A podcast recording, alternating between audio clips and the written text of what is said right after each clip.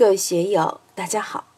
今天我们开始学习《禅说庄子》骈母，斩断精神上的第六指引言。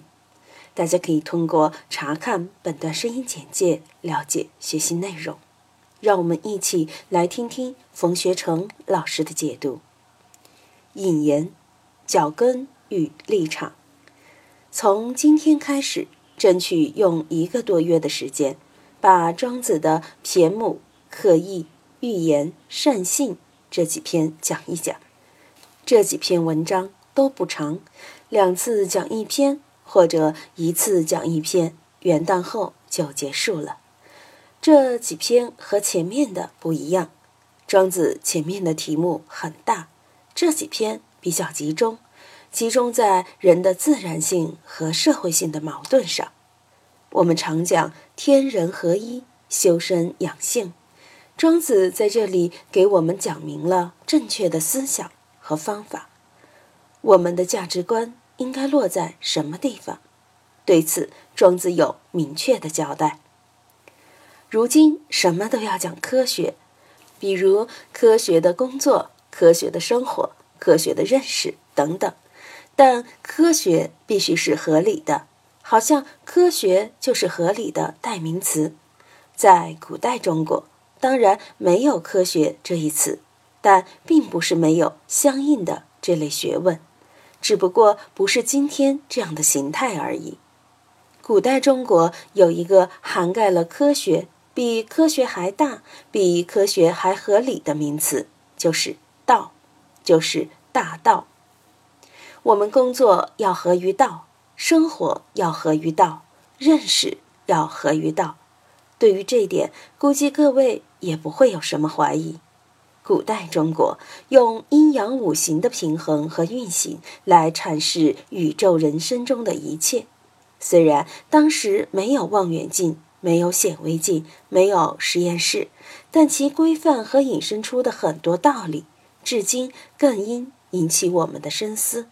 当然，也欢迎科学参与到这一层面来。那么，庄子在这里告诉我们什么了呢？庄子在这几篇里的确是大出大入、旗帜鲜明地谈论他的世界观、价值观，公然提出自然性至上，无情地批判了社会性的种种不适。我也多次讲过老庄学说和儒家学说的关系。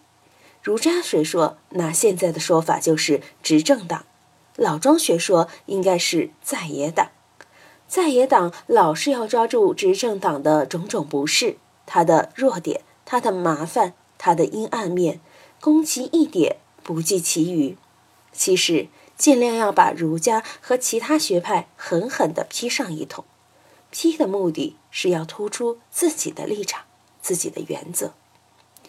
庄子的文章我已经讲了十九篇，都是在理论上系统阐述道家学说的思想。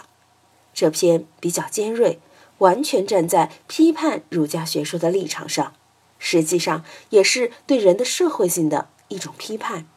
社会性，我们往往只看见它的优点，没有看见它的弱点；只看见它的光明面，没有看见它的阴暗面。现在对社会阴暗面的披露也很多，但是很少如庄子这么深刻。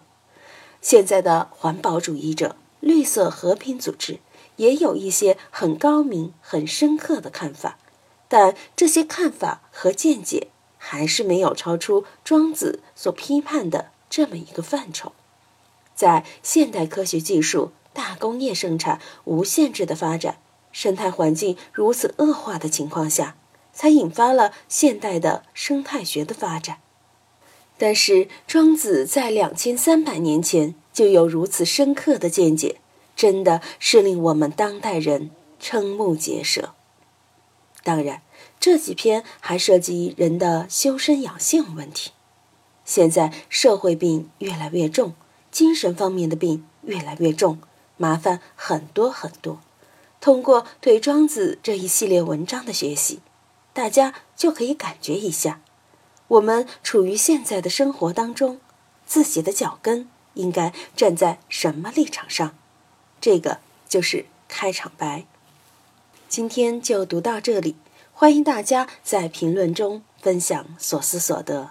我是万万我在成都龙江书院为您读书。